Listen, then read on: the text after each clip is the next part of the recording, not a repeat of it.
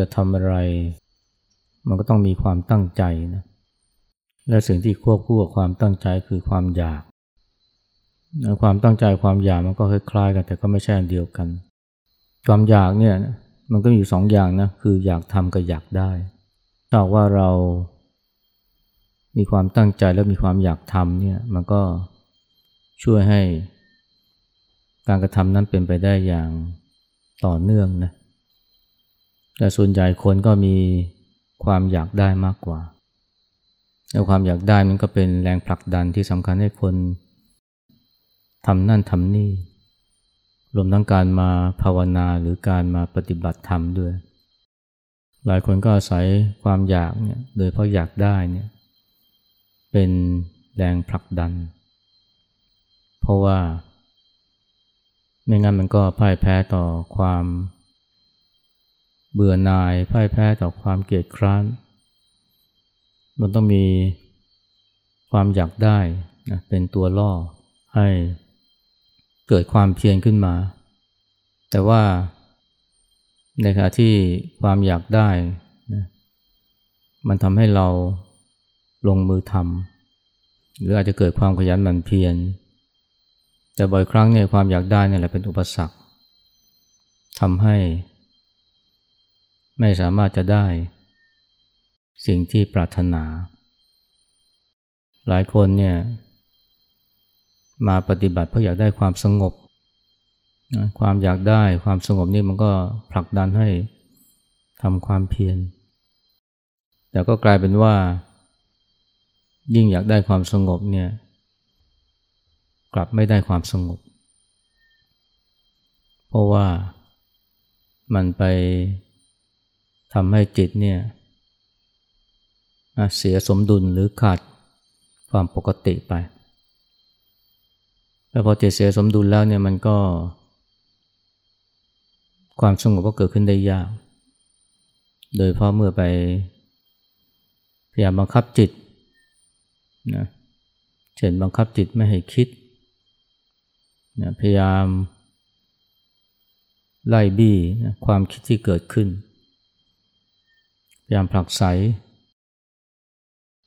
สิ่งต่างๆ ที่มันผุดขึ้นมาในใจที่มันไม่ใช่ความสงบ รวมทั้งการรู้สึก ต่อต้านผักใสสิ่งที่คิดว่ามันจะทำให้ไม่สงบเช่นเสียง เสียงที่มารบกวน เสียงดัง เสียงคนคุยกันไอความรู้สึกลบนี่แหละนะ ที่มันเป็นตัวการทำให้เกิดความหงุดหงิดขึ้นมา จิตใจเลยไม่สงบ แต่ที่ความรู้สึกลบเกิดขึ้นได้เพราะ มองว่ามันเป็นปฏิปักษ์ต่อความสงบที่อยากได้ ยิ่งอยากได้ความสงบก็ยิ่งไปกดข่มบังคับจิต และยิ่งจิตมันถูกบังคับ มันก็ยิ่งดิ้นรนยิ่งพยศเข้าไปใหญ่ มันเหมือนกับวัยรุ่นนะยิ่งไปยิ่งไปห้ามก็เหมือนยิ่งยุ ยิ่งบังคับก็ยิ่งต่อสู้ขัดขืน ถ้าไม่ไปบังคับเขาเขาก็อยู่อย่างสงบสงบ แต่ไปบังคับเขานี่มันก็ทำให้เกิดการพยศเกิดการต่อสู้ขัดขืน มันก็เลย เกิดความหงุดหงิดขึ้นมาในใจ ที่จริงเนี่ยการทำแล้วก็ตามเนี่ยโดยเพราะการภาวนาเนี่ยมันไม่จำเป็นต้องอาศัยความอยากเลยก็ได้นะโดยเพราะความอยากได้เนี่ยไม่มีความอยากได้ แต่ก็ได้ขึ้นมาเนี่ยอันนี้คือสิ่งที่เราควรตระหนักนะ และที่ได้ หรือสิ่งที่ประสงค์เกิดขึ้นเนี่ยก็เพราะว่า ทำตรงตามเหตุตามปัจจัย หากว่าเราสร้างเหตุสร้างปัจจัยให้มันตรงกับกรณี หรือว่าทำให้ถูกกรณี ถูกต้องตามเหตุตามปัจจัยอย่าว่าแต่ความสงบเลยนะปัญญาที่เข้าใจความจริงของชีวิตขั้นลึกซึ้งเนี่ยมันก็เกิดขึ้นได้ เราควรตระหนักนะว่าเนี่ย ไม่ต้องอาศัยความอยากนะโดยเพราะความอยากได้เนี่ยสิ่งดีๆก็สามารถจะเกิดขึ้นได้นะขอให้ทำถูกต้องตามเหตุตามปัจจัย มันมีเรื่องราวว่าสมัยที่หลวงปู่มั่นเนี่ยท่านยังไม่ได้มีชื่อเสียงมาก มีคราวหนึ่งท่านก็ไปทุดง บนดอยนะทางภาคเหนือ แล้วก็มีลูกศิษย์แค่หนึ่งท่านนะตามท่านไปด้วยนะคือพระอาจารย์เทศ ท่านเห็นว่าบนดอยเนี่ยนะบรรยากาศสงบ เกื้อกูลต่อการภาวนา แล้วก็อยู่ไม่ไกลจากหมู่บ้าน ท่านก็เลยนะกลางกฎนะปักหลักที่นั่น ตั้งใจว่าจะอยู่สักระยะหนึ่งไม่นาน แล้วท่านก็จะทุดงต่อไป หมู่บ้านที่อยู่ใกล้นะก็คือหมู่บ้านชาวเขา หมู่บ้านชาวเขาเนี่ยไม่รู้จักพระนะ ไม่รู้จักพุทธศาสนาเลย เห็นพระอาจารย์มั่นหรือหลวงปู่มั่นไปบิณฑบาตกับลูกศิษย์เนี่ย ก็ถามว่ามาทำอะไร ท่านก็อธิบายฟัง แล้วต้องใส่อะไรบ้างท่านก็บอกว่าแค่ข้าวก็พอ เพราะว่าชาวบ้านนี่ใส่ข้าวสารนะไม่ได้ข้าวสุกนะเพราะว่าไม่รู้เรื่องนะเพราะเป็นชาวเขา ท่านก็ไม่ว่าอะไรได้ข้าวสารมาก็ ก็ฉันไม่ได้นะก็ ตอนหลังชาวบ้านก็เลยรู้นะอ๋อต้องใส่ข้าวสุกนะแต่ว่าอยู่ไปได้ไม่กี่วันเนี่ย มันก็มีเสียงลือว่าเนี่ยหลวงปู่มั่นเนี่ยกับลูกศิษย์เนี่ยที่จริงเนี่ยเป็นเสือเย็นนะเสือเย็นนี่คล้ายๆเสือสมิงนะชาวบ้านก็มีความเชื่อเนี่ยมันมีเสือพวกนี้มันแปลงกายเป็นคนได้ แล้วก็ เป็นอันตรายต่อคนนะเพราะว่าสามารถจะ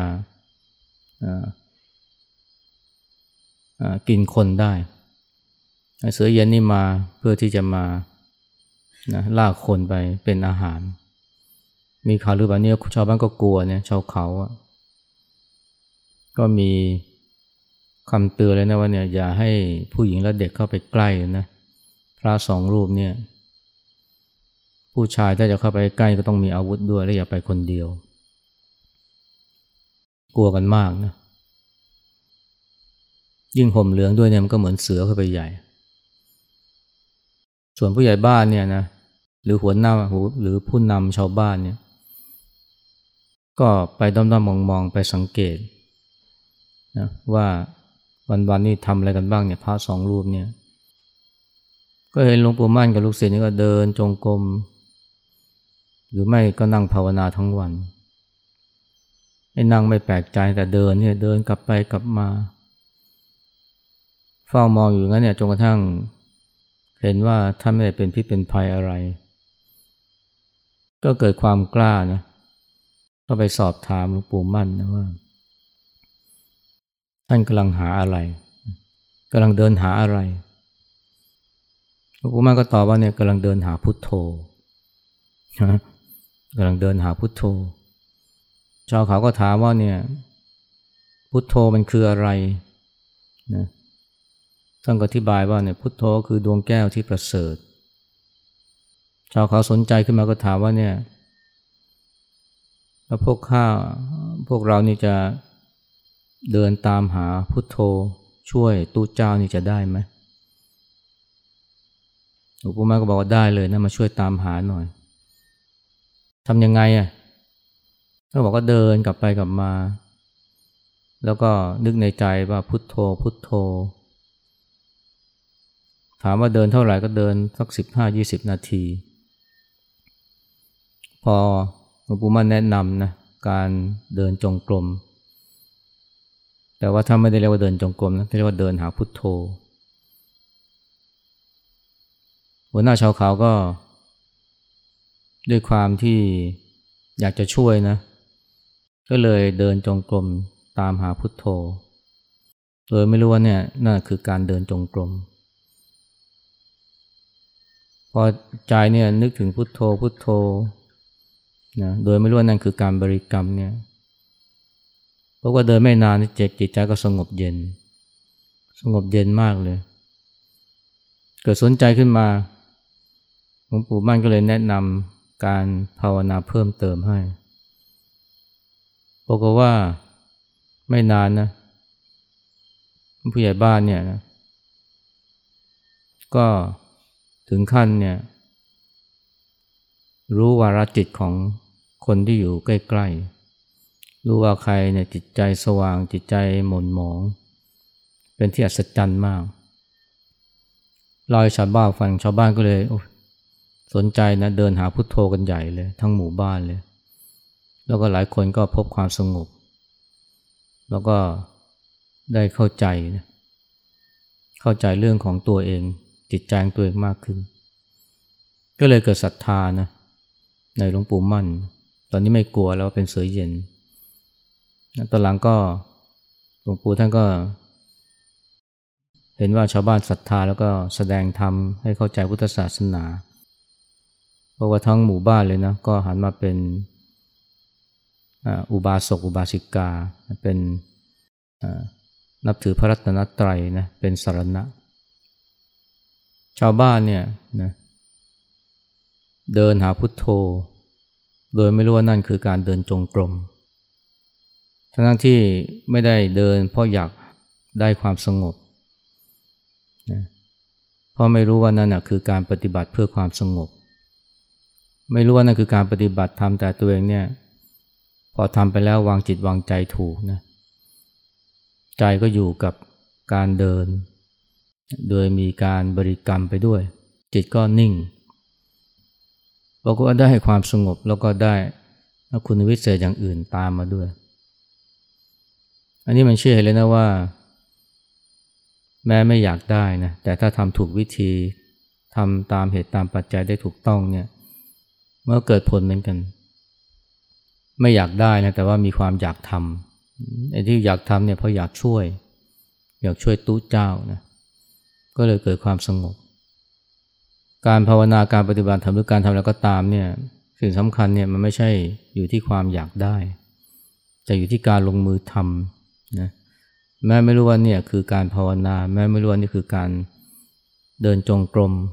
หรือการทำกรรมฐาน แต่สิ่งที่ได้คือความสงบและความสว่างในจิตใจ ตรงข้ามคนที่ทำด้วยความอยากได้นะพอทำด้วยความอยากได้เนี่ยใจเนี่ยมันไม่ได้อยู่กับปัจจุบันแล้วนะใจนี่มันไปอยู่กับ อนาคตข้างหน้า คือสิ่งที่อยากจะได้ แล้วจะไปบังคับจิตเข้าไปใหญ่นะก็กลับกลายเป็นว่า ยิ่งอยากได้ยิ่งไม่ได้ แต่ไม่มีความอยากได้นี่กลับได้นะถ้าว่าปฏิบัติถูกพระเจ้าก็เปรียบเหมือนกับการ เหมือนกับแม่ไก่นะที่ฟักไข่เนี่ย ถ้าแม่ไก่เนี่ยฟักไข่อย่างต่อเนื่องนะ ในที่สุดเนี่ยไข่เนี่ยก็ฟักเป็นตัว โดยที่แม่ไก่เนี่ยไม่จำเป็นต้องมีความอยากเลยก็ได้ ขอให้ฟักไข่อย่างต่อเนื่อง มาถึงระยะหนึ่งเนี่ย ไข่มันก็ฟักเป็นตัว การที่เราจะทำอะไรให้เกิดผลเนี่ยมันไม่ใช่ที่ความอยาก และบางทีเนี่ยความอยากโดยเพราะอยากได้เนี่ยมันกลับกลายเป็นอุปสรรค พอไม่อยากได้แต่ทำถูกวิธีเนี่ยมันก็เกิดผลดีขึ้นมาได้นะและนี่คือสิ่งที่พวกเราที่มาสนใจการปฏิบัติธรรมเนี่ยต้องเข้าใจ อย่าปล่อยให้ใจเนี่ยมันไป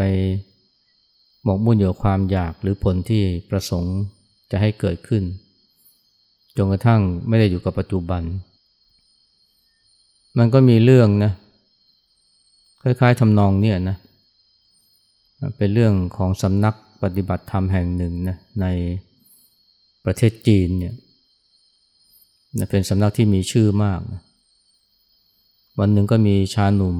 นะมา ขอปฏิบัติที่สำนักนี้ ก็มาพบกับเจ้าว่า เจ้าว่าก็บอกว่าเนี่ยให้ไป ไปที่โรงครัว ผ่าฟืน หาบน้ำชายคนนี้เนี่ยก็ผิดหวังนะ จะมาปฏิบัติธรรม แต่ให้ไปทำงานที่โรงครัว ก็เลยไปที่อื่นเลยนะเพราะว่า ไม่ได้มามาตั้งใจมาที่นี่เนี่ยไม่ใช่เพื่อจะมาทำงานผ่าฟืนหาบน้ำฉันจะมาภาวนาต่างหาก ต่อมาก็มีชายคนหนึ่งนะก็ มาหาเจ้าวาดก็พูดคล้ายๆกันนะว่าเนี่ยอยากจะมาภาวนา เพราะว่า เห็นว่าชีวิตเนี่ยมันไร้สาระ อยากจะปฏิบัติเพื่อความพ้นทุกข์ มุ่งนิพพาน อาจารย์ก็เจ้าว่านี่ก็บอกให้ไปหาบน้ำผ่าฟืนที่โรงครัวชายนี้ก็ไม่ค่อยพอใจนะ แต่ว่าก็ไปนะ แต่ว่าทำไปก็บ่นไปทำไปก็บ่นไป ว่าฉันไม่ได้ตั้งใจมาเพื่อมาผ่าฟืนหาบน้ำฉันตั้งใจมาเพื่อภาวนาเพื่อความพ้นทุกข์นะทำไปบ่นไป ได้เจ็ดวันก็ ก็หนีเลยนะ ไม่อยู่แล้วไปที่อื่นดีกว่า เพราะว่าผิดหวัง ไม่นานก็มีชายหนุ่มคนหนึ่งมานะ ก็บอกว่าเนี่ย ตัวเองเนี่ยนะ ไม่มีข้าวกินนะแรนแคนชีวิตแรนแคนอยากจะมาอยู่วัดนะถ้ามีอาหาร พอช่วยประทังชีวิตแล้วก็มีอะไรคุ้มหัวนอน ก็พร้อมที่จะทำงานแรก เจ้าว่าก็เลยให้ไปเนี่ยไปเลยนะ ไปผ่าฟืนหาบน้ำนะชายหนุ่มนนั้นก็ยินดีนะ เพราะว่าถือว่าเป็นการทำงานแลกกับอาหารแล้วก็ที่อยู่อาศัยก็ตั้งใจทำนะ ตั้งใจทำไม่มีการบ่นอะไรเลยนะ ใครสั่งอะไรก็ทำทำด้วยความเต็มใจ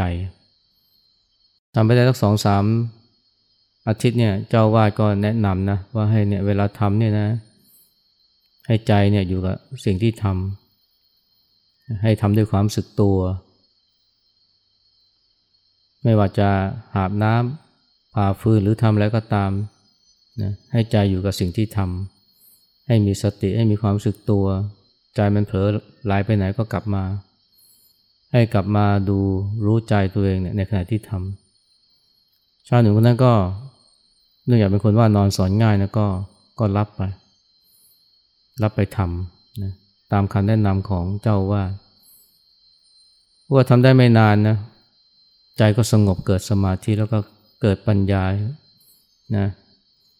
เห็นนะความจริงของกายและใจ อย่างแจ่มแจ้งเลย ใจนะสว่างเลย เป็นการค้นพบที่เจ้าตัวก็ประหลาดใจ ชายหนุ่มคนนั้นเนี่ยแกไม่รู้ตัวเลยนะว่าเนี่ยที่ที่ทำอยู่เนี่ยคือการปฏิบัติธรรมคือการภาวนาแกไม่มีภาพ เหมือนกับสองคนแรกที่คิดว่าภาวนานี่มันต้องนั่งหลับตานะต้องเดินจงกรมนะไม่มีเลย และที่ทำในงานในครัวเนี่ยผ่าฟืนหาบน้ำเนี่ยก็ไม่ได้หวังความสงบเลยเลยนะเพียงแต่ว่าต้องการทำงานแลกกับอาหารแล้วก็ที่อยู่อาศัย แต่ว่าสิ่งที่ทำเนี่ยนะโดยเพราะการวางใจเนี่ยของชายคนนั้นเนี่ยนะ